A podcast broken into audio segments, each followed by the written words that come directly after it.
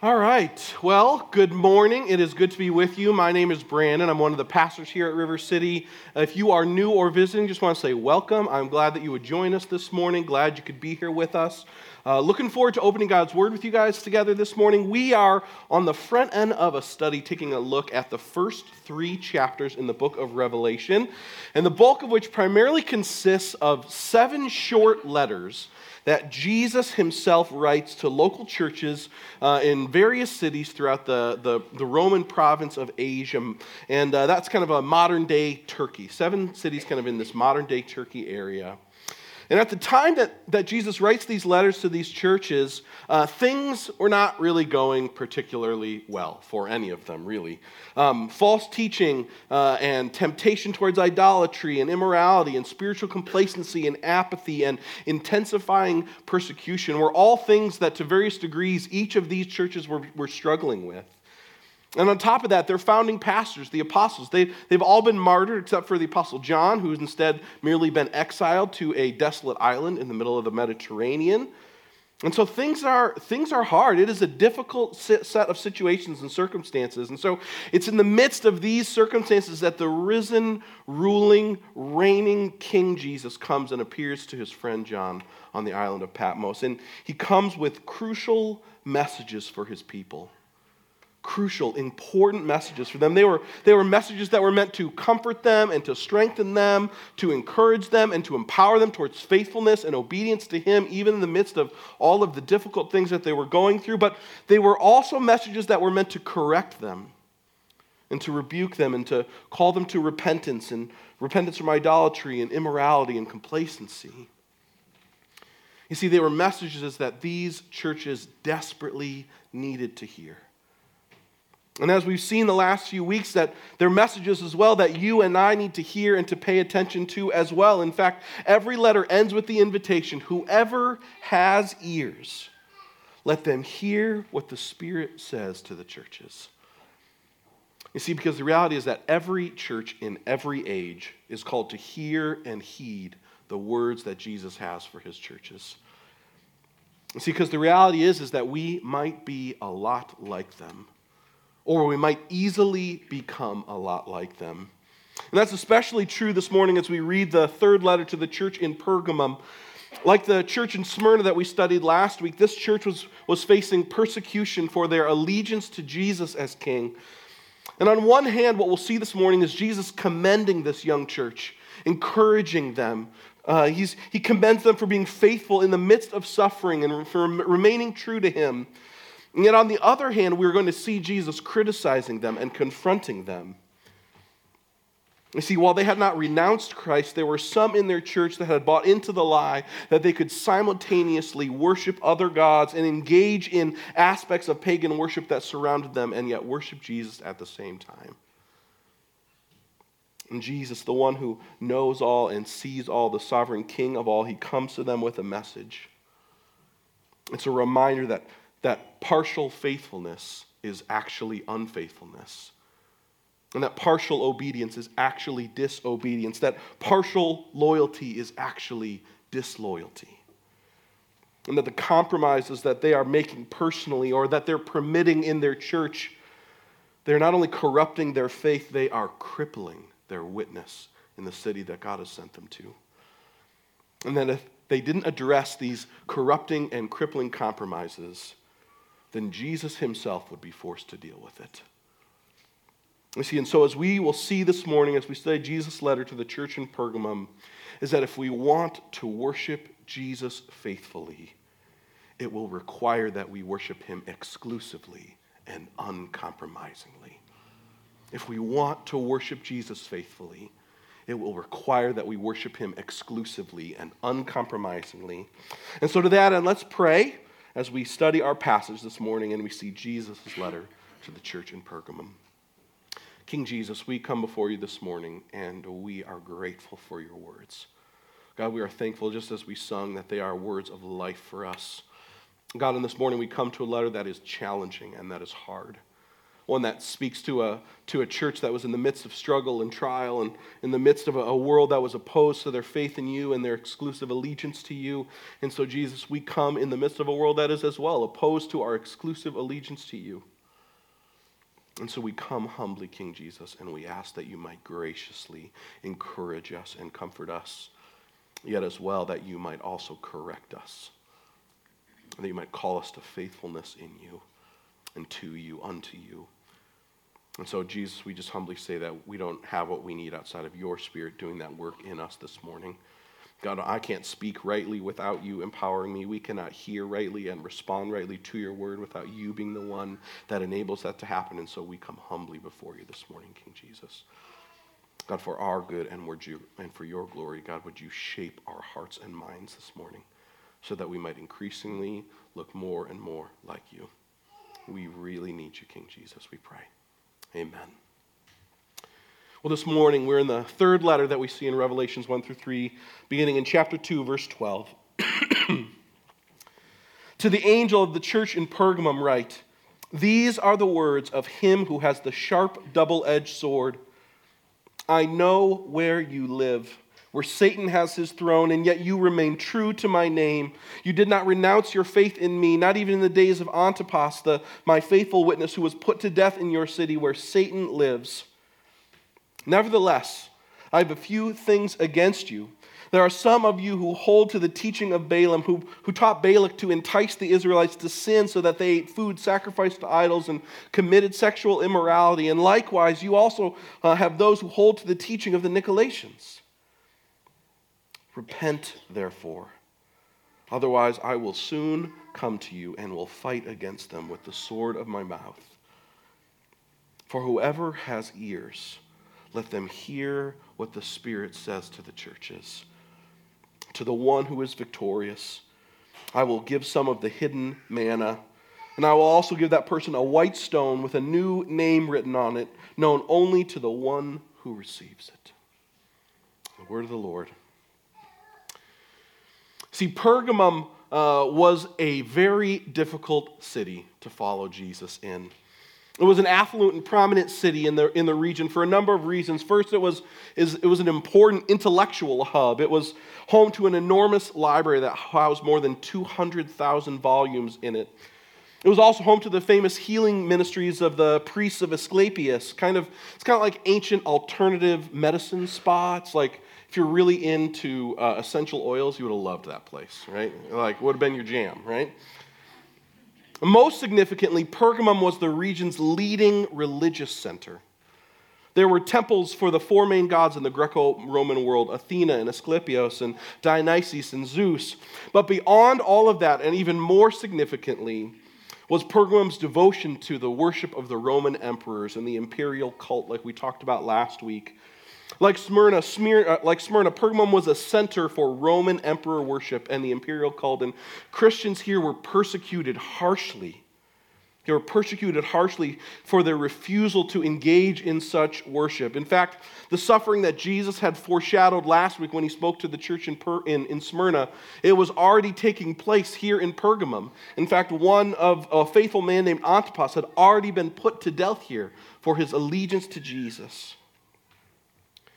And so the church in this city is surrounded by a culture that promoted and embraced the, the mental and physical and spiritual worship of everyone and everything except Jesus.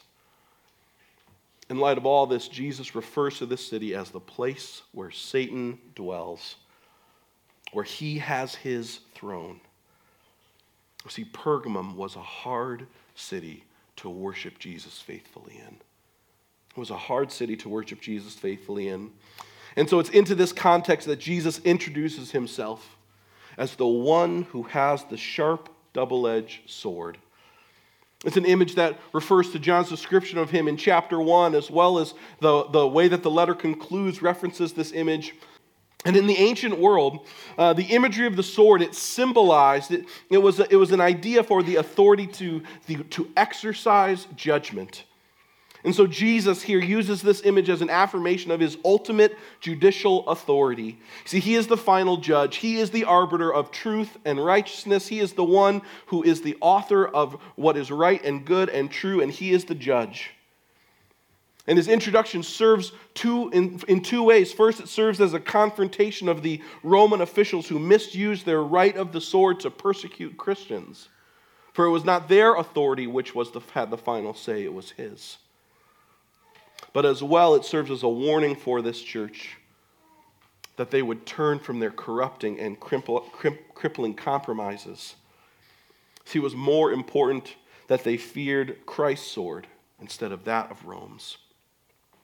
And so Christ introduces himself as the authoritative judge who sees and knows all and promises to execute just judgment against all who would oppose him, against all who would sin against him. But before confronting this church for the sin that's corrupting them, he commends them.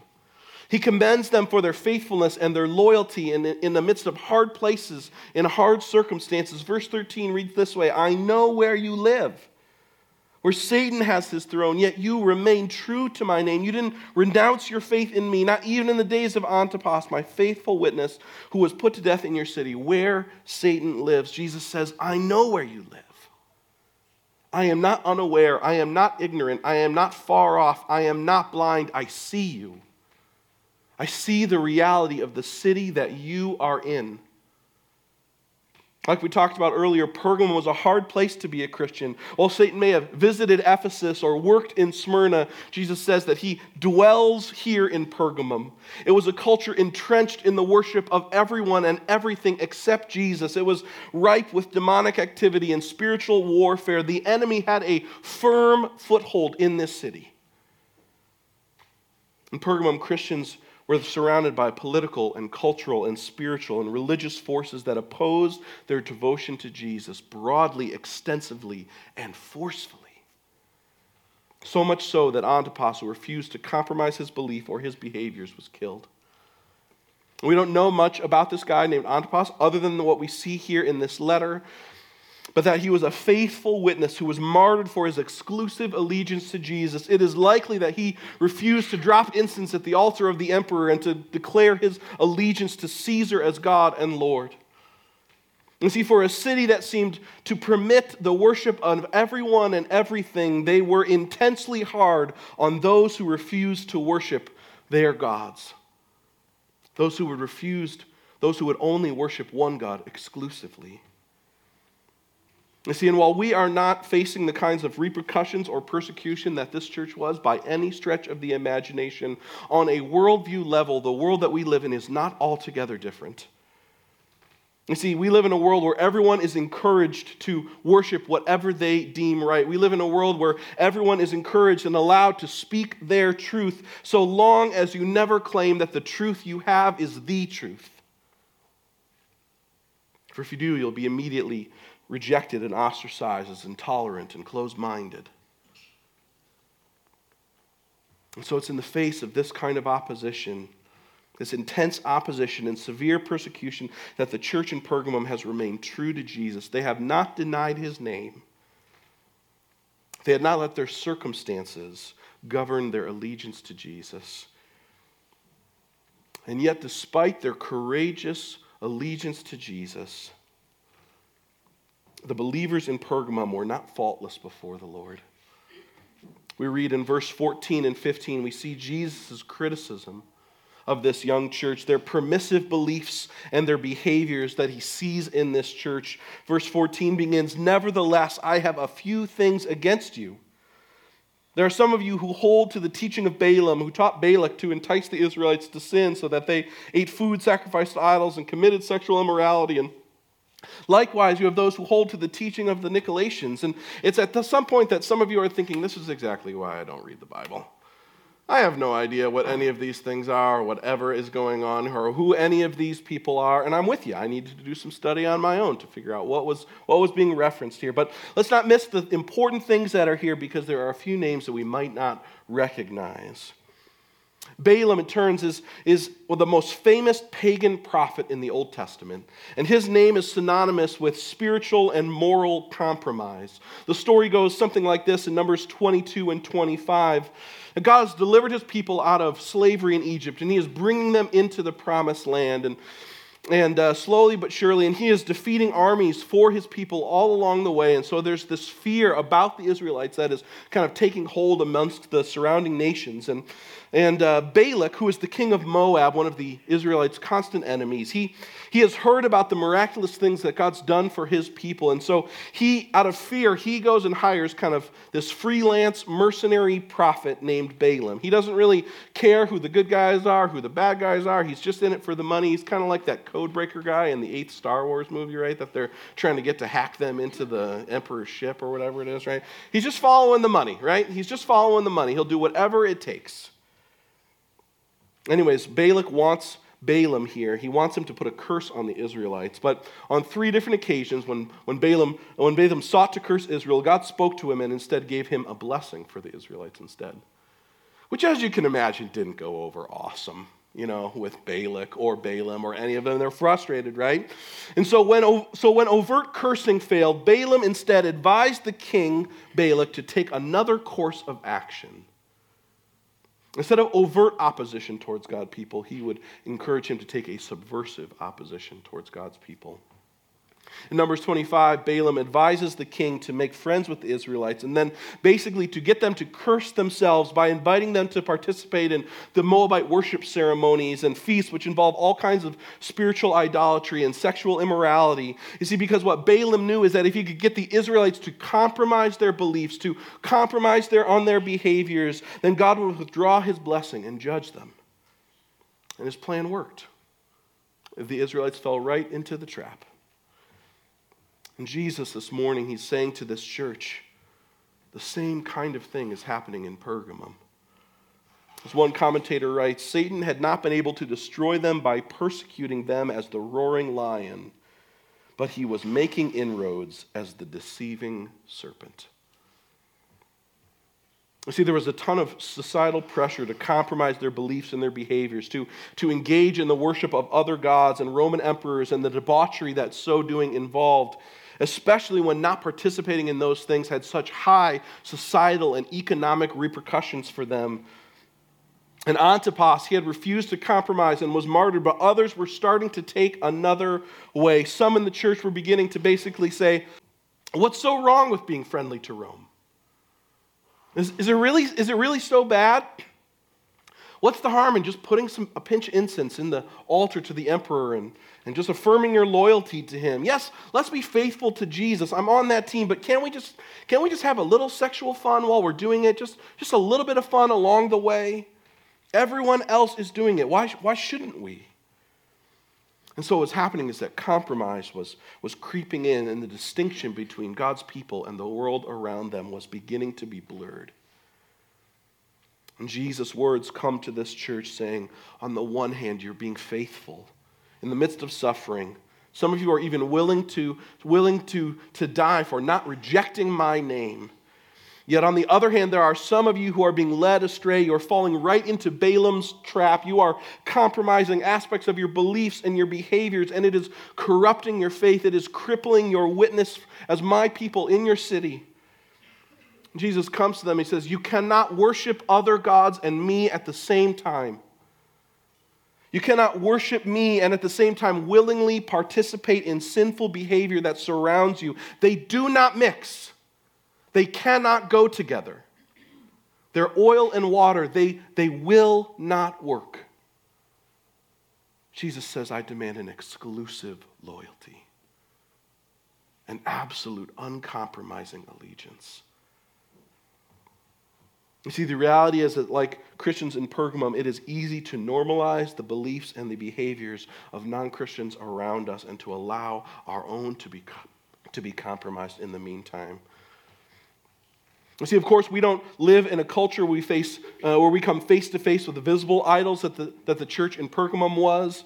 But there are cultural pressures that if we compromise to, we will cause us to lose our distinctiveness as Christians and thus our witness for Christ as his people in the world. You see, in, in the, the context of our passage, there are two, two frames that, the, that, the, that Jesus is writing, and he says, You cannot compromise doctrinally. You cannot compromise doctrinally. In our world, it's the constantly is the thing to say that Jesus is not just a way to God. He is not just one of many. No, Jesus is God, and faith in Him is the one right way, the one way to, to right relationship with God. Truth is not relative. We are not the source of it. We don't determine what the Bible means. God does. And so He is the author. And we want to find out what He says and what He meant so that we might apply His truth to our lives, not to seek to apply our context to the Scripture to get it to say whatever we would want it to say. Jesus says you cannot compromise doctrinally. For he said he was the way, the truth, the life, not one of many. And he goes on to, to tell this church to imply to them that they cannot compromise ethically either. This passage highlights specifically sexual immorality. See, when it comes to sexuality, God's, God's design for his people is clear. Sexual intimacy is reserved for one man and one woman inside the context of marriage, and all sexual activity outside of those bounds is out of line with God's design and his guide for his people. You see, the reality is that sex is an act of worship. It's not just a physical thing, it is a spiritual thing. That's why Romans 12 says, encourages us to offer our bodies as living sacrifices, not just our souls as sacrifices. He says that is your act of worship. You see, and with our sexuality, we are either worshiping Jesus or we are worshiping something else. And Jesus says, I, I, I call for an absolute allegiance, full obedience. See, what we cannot miss is that God has called his people to be distinct, that we might show the world that Jesus is better, and the life that he offers is better and the way that he offers is better. See, and when we compromise our beliefs and our behaviors to accommodate the culture that is around us, we cripple our ability to live as Jesus' witnesses in the world. And we show that we fail to show that Jesus is better and that the life that he offers is better. And we, we fall right into that Balaam esque trap that Satan has set for us. See, the reality is that Satan wants to silence Jesus' church. And persecution is not his only tool. You see, sometimes Satan will simply turn to perversion instead of overwhelming the church by force from the outside. Instead, sometimes he just simply destroys it from the inside by infiltrating it with the world's values until it becomes diluted, unlike any, and so it's not any different. You see, but the problem here in Pergamum wasn't just that some were being led into Satan's trap, but that the church as a whole was permitting this spirit of compromise to happen.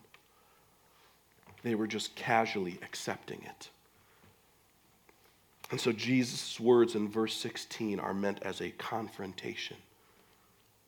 He confronts this church in the midst of their sin. Verse 16, he says, Repent, therefore Otherwise, I will soon come to you and I will fight against them with the sword of my mouth. In essence, Jesus is rebuking this church for being impure. He, he doesn't just condemn those who compromise their own beliefs and behaviors. He, he, the entire church here is being held accountable for permitting this spirit of compromise to happen amongst them. And he calls all of them to repent. See, repentance begins with confessing our sin, with acknowledging our, uh, that our ideas and our attitudes and our, our behaviors are out of line with God's way and His rule. And it begins by acknowledging those things, not making excuses, not shifting the blame, but confessing the reality of those things to God. But it doesn't stop there. You see, confession is just the beginning. It acknowledges that we're going the wrong direction, but we must as well. Repentance calls us to turn around. Not to merely slow down the direction that we're going, not, not merely to, to just kind of take a little bit of a turn, but instead to turn around, to reject the direction that we have been going as away from God and to turn and face Him and run towards Him. You see, for some in this church, this meant an about face in their beliefs and their behaviors. They, they would need to reject their willingness to worship other gods alongside of Jesus and, and the moral compromises that went along with that worship. But for others, this meant that they would need to do an about face with their attitudes and their relationships with others who were in the church. And instead of Instead of having a hands off, permissive attitude towards faith and faithfulness of others, they were to engage in the hard work of discipleship and spiritual discipline. Not in a heavy handed, domineering kind of way, not in anger, not, not out of guilt, not, not trying to shame people into right behavior, but lovingly and persistently calling their brothers and sisters to faith in and faithfulness to Jesus as King. That is hard to do. That's hard to do. I remember a while back there was a, a couple who had begun coming to River City and and they were uh, figuring out just what it meant for them to follow Jesus and, and, what it looked like to, to be a part of him. And they had really loved getting involved in the church, and, and they had really enjoyed being a part of what was going on here. And, and, um, and uh, the, the, um, the girlfriend in the situation, she wanted to, to participate in the worship team. And we were excited that they wanted to be involved, but I needed to sit down with her and I needed to say, you know, right now you, you are living with your boyfriend. And you don't see anything that's wrong with that. You see, but following Jesus, it demands that we surrender all of our lives under his good authority. And I want to call you to that, and I want to invite you to the life that is found in submitting your sexuality under Jesus' good authority. And I prayed for weeks about that conversation. It wasn't a conversation I entered into lightly. It wasn't a conversation I just went into just willy nilly. And I prayed graciously that God, by His Spirit, would, would gently come alongside them and would, that they would see the life and the joy and the invitation towards goodness that Jesus had for them in, in submitting to his, his guidelines for sexuality. But unfortunately, they did not. You see, those conversations are hard. And sometimes they don't always result in what in the in the reactions and the responses that we want to have happen. You see, but Jesus calls his church to an exclusive loyalty. And he calls the leaders in his church to an absolute obedience unto him. And so we must be careful as well not to just ha- simply permit an attitude of, have an attitude of permissiveness amongst our church.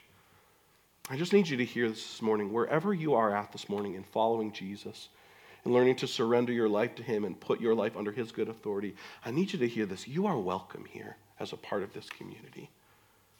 You're welcome here. But the reality is, is that God's word offends us. The reality is that God's word is opposed to our default views of the way that we engage in, with our world and the life around us. In many ways, our lives and our default modes stand out of line with his purposes. And you need to know that I'm going to call you and all who would seek to follow Jesus to an obedience to him.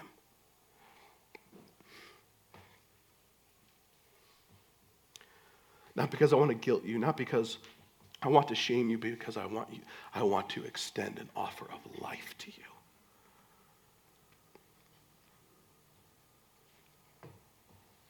You see, God calls us to repentance, and his call to repentance is good news.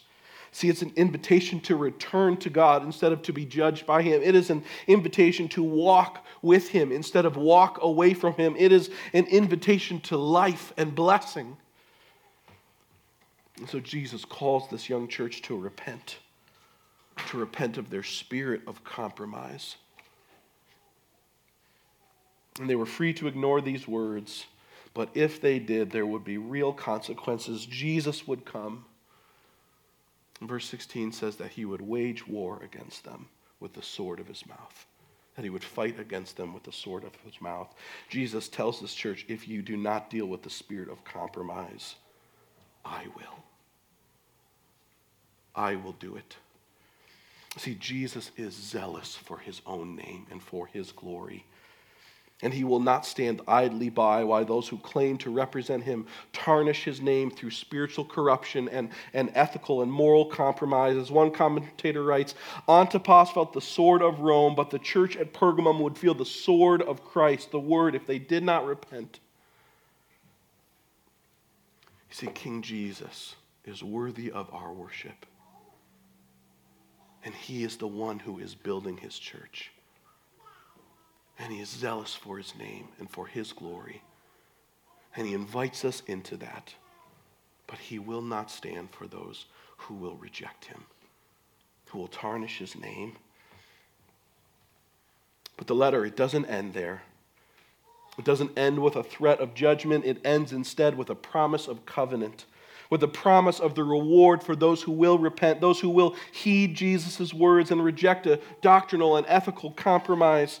And it's here at the end of the letter that we see the antidote for compromise is not primarily fear of judgment. Instead, it is about laying hold of the better promises that Jesus offers his people.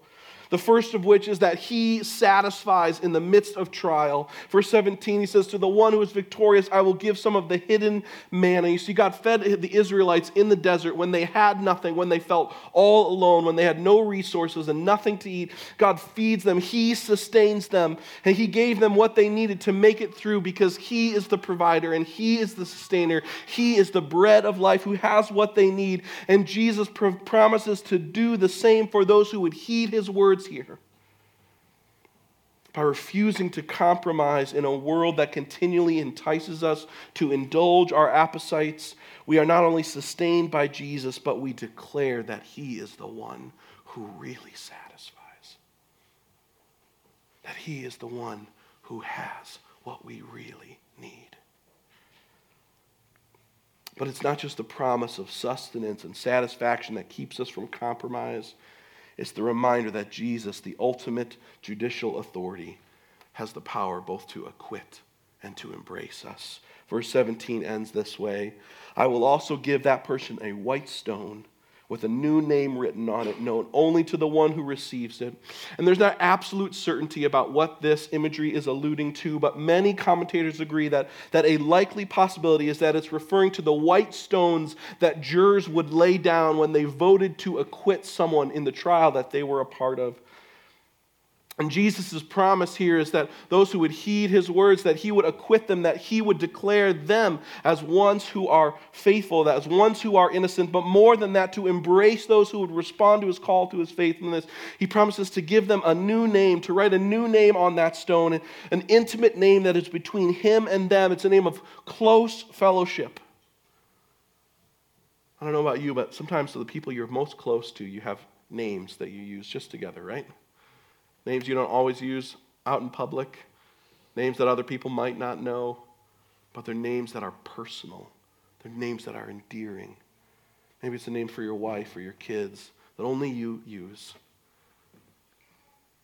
And you use it not because it's, it's just some weird random thing, but you use it because it's a, it, it, communicates an intimacy. It communicates a closeness and a nearness. And Jesus says, I'll give you a white stone. Proof of my acquittal of you, your, your judgment as innocent, and I will embrace you with an intimate name. You see, it doesn't matter what this world says about us. It doesn't matter if we are acquitted by the court of public opinion or embraced by peers. It matters what Jesus says. It matters what he thinks the King of Kings and the Lord of Lords, the ultimate judicial authority and the loving Father, and his judgment of us, his sweet embrace of us. That's what drives our lives. You see, and if you have put your faith in Jesus, then God looks at you and he sees you as he sees his Son, perfect and beloved and well pleased, enjoyed, treasured, fully loved. And in hearing that on the final day, feeling that warm embrace of the Father who has speaks your personal name to him experiencing the promise that Jesus made to you that you lived your life in light of. That's the antidote. That is the antidote to a life of compromise. It's a reminder that that is the reality that awaits you. Not because you deserved it, not because you earned it, Not because you were special, but because the great King of the universe chose to love you, chose to empower you to be faithful unto him. That's the antidote to a life of compromise. It is as well the recipe for a life of faithfulness. When we lay hold of the better promises that Jesus holds out for us, the invitation to satisfy and to totally acquit, to sweetly embrace. And when we take communion, we're reminding ourselves of the future that Jesus has secured for us. We're reminding ourselves of the promises that He has made to us, that He has secured for us by His own body and blood, which were broken and shed for us, so that we might be satisfied in Him and acquitted by Him and embraced by Him. See, communion does not make you right with God, it doesn't change your status or your standing with Him in any way. Instead, it's an opportunity, it's a chance for us to remember, to remember all that Jesus has done, to remember the promises He lays out for us the eternal perspective which shapes our lives lived unto Him. So that in remembering who He is and all that He has done, we might be filled with a confidence and a love and a gratitude for Him that overflows into a life of steadfast obedience lived unto Him. The bread and the juice are in the back. There's a table on your left and on your right. And during our time of worship, I'd encourage you go back and take communion. You dip the bread in the juice and you put it in your mouth. That's how you take communion here at River City. And, and so as we sing, as we worship, as we remember the gospel together in song, if you've put your trust in Jesus, if He is the one in which you worship exclusively, if your desire is to worship Him uncompromisingly, then go back and take communion. Not because you've always done it perfectly but because He has done it perfectly on your behalf and wants to empower you in response to Him to live unto Him. But if not this morning, if Jesus is not yet the one who holds your allegiance, or if this morning you, you sense that you are full of a spirit of compromise, I'd encourage you hold off on taking communion this morning. Instead, Come to Jesus. Speak to him. Speak with him. Ask him to move in your heart. Ask him to shape your attitudes and your beliefs and your behaviors. He is the one that you need. Right relationship with him is what you long for most. And he is the one who satisfies that need for you. And so as we take communion, as we sing, I'd encourage all of us, talk with God this morning. Maybe there is a spirit of compromise that He is calling you to repent of. Maybe it's one in your own actions, in your own behaviors, in your own beliefs. Or maybe it's so in the relationships that you have with others. And whatever it is, I would encourage you ask God to give you wisdom about how to respond, how to respond faithfully and graciously. You see, the reality is that all of us are sinners. And all of us need Jesus' redeeming, renewing, transforming work in our lives. And the invitation for us this morning is that we might respond to the offer of renewal that He has for us. That we would turn from sin and turn towards Him. That we might embrace our allegiance to Him, uncompromising, exclusively, for our good and for His great glory in all the world. Let's pray.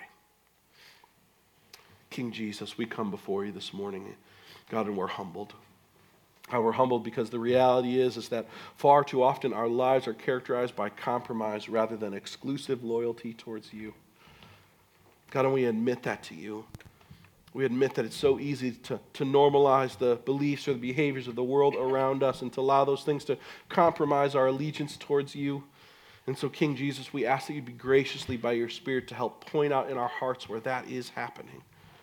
God, not so that we would feel guilty, not so that we would feel shame, but instead so that, that you might graciously enable us to repentance. That you might enable us to turn from sin and turn towards you, to instead of, instead of running away from you, to run towards you and walk with you, King Jesus. we come before and we just say, we need you to, to help us to see those things in our own hearts. God, often we are blind. God, for those of us who might be, you might be convicting and calling to a repentance of an attitude of just permitting a compromising spirit in others.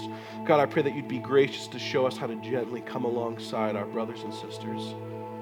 God, not in a domineering way, not in a forceful way, but one that is persistent and in love, calling each other to faithful faithfulness to you and faith in you, King Jesus. God, help us to be a people who is satisfied by you and who worships you exclusively and uncompromisingly. Help us to do that for your name.